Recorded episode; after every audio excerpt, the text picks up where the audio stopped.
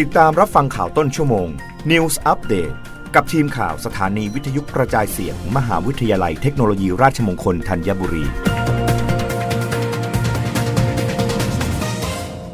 รับฟังข่าวต้นชั่วโมง โดยทีมข่าววิทยุราชมงคลธัญบุรีค่ะ รัฐบาลเดินหน้าขับเคลื่อนโครงการพื้นฐานระบบราง ยกระดับการเดินทางและเชื่อมโยงโครงข่ายคมนาคม เตรียมเปิดให้บริการ 5 เส้นทางภายในปี 2565 นายอนุชาบุรพาชัยศรีรองเลขาธิการนายกรัฐมนตรีฝ่ายการเมือง ปฏิบัติหน้าที่โฆษกประจำสำนักนายกรัฐมนตรีเปิดเผยว่า รัฐบาลเร่งพัฒนาขับเคลื่อนโครงสร้างพื้นฐานระบบรางของประเทศ ตามนโยบายเชื่อมโยงโครงข่ายคมนาคมอย่างเป็นระบบ เพื่อยกระดับการเดินทางให้สะดวกรวดเร็ว แก้ปัญหาการจราจรที่จะทำให้คุณภาพชีวิตของคนไทยให้ดีขึ้น รวมทั้งเพิ่มประสิทธิภาพการขนส่งและโลจิสติกเพื่อลดต้นทุนการขนส่ง และเพิ่มขีดความสามารถในการแข่งขันของประเทศ ทั้งนี้ โครงข่ายรถไฟทางไกลรองรับการขนส่งจากถนนสู่ระบบราง และจากทางเดี่ยวสู่ทางคู่ประกอบด้วย โครงการก่อสร้างรถไฟทางคู่ระยะเร่งด่วน 7 เส้นทาง ระยะทาง 985 กิโลเมตร มีความคืบหน้าเป็นอย่างดี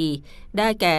เส้นทางที่ก่อสร้างเสร็จแล้วจำนวน 2 เส้นทางได้แก่ 1 ช่วงชุมทางฉะเชิงเทราชุมทางคลอง 19 ชุมทางแก่งคอย ระยะทาง 106 กิโลเมตร เปิดให้บริการแล้วเมื่อปี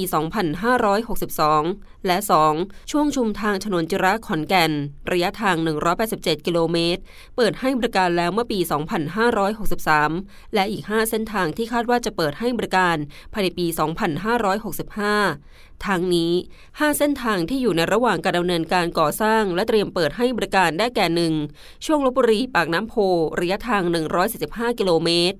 2. ช่วงมาบกระเบา ชุมทางถนนจิระระยะทาง 135 กิโลเมตร 3. ช่วงนครปฐมหัวหิน ระยะทาง 169 กิโลเมตร 4. ช่วงหัวหิน ประจวบคีรีขันธ์ระยะทางรวม 76 กิโลเมตร และ 5. ช่วงประจวบคีรีขันธ์ชุมพรระยะทางรวม 167 กิโลเมตรตร โดยเมื่อดำเนินการก่อสร้างแล้วเสร็จ จะสามารถเพิ่มความสะดวกรวดเร็ว ปลอดภัยในการเดินทาง รวมถึงการขนส่งสินค้า อีกทั้งอย่างเชื่อมโยงโครงข่ายการคมนาคมพื้นฐานด้านอื่นๆของประเทศ ได้อย่างมีประสิทธิภาพ รับฟังข่าวครั้งต่อไปได้ในต้นชั่วโมงหน้า กับทีมข่าววิทยุราชมงคลธัญบุรีค่ะ รับฟังข่าวต้นชั่วโมง News อัปเดตครั้งต่อไป